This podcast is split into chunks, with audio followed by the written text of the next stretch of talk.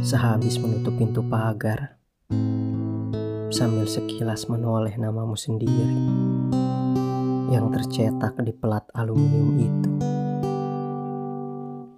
Hari itu musim hujan yang panjang, dan sejak itu mereka tak pernah melihatmu lagi. Sehabis penghujan reda, pelat nama itu ditumbuhi lumut tak bisa terbaca lagi.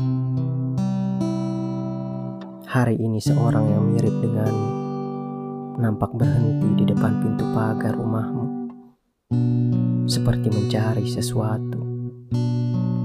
Ia bersihkan lumut dari pelat itu, lalu dibacanya namamu nyari-nyari. Kemudian ia berkisah padaku tentang pengembaraanmu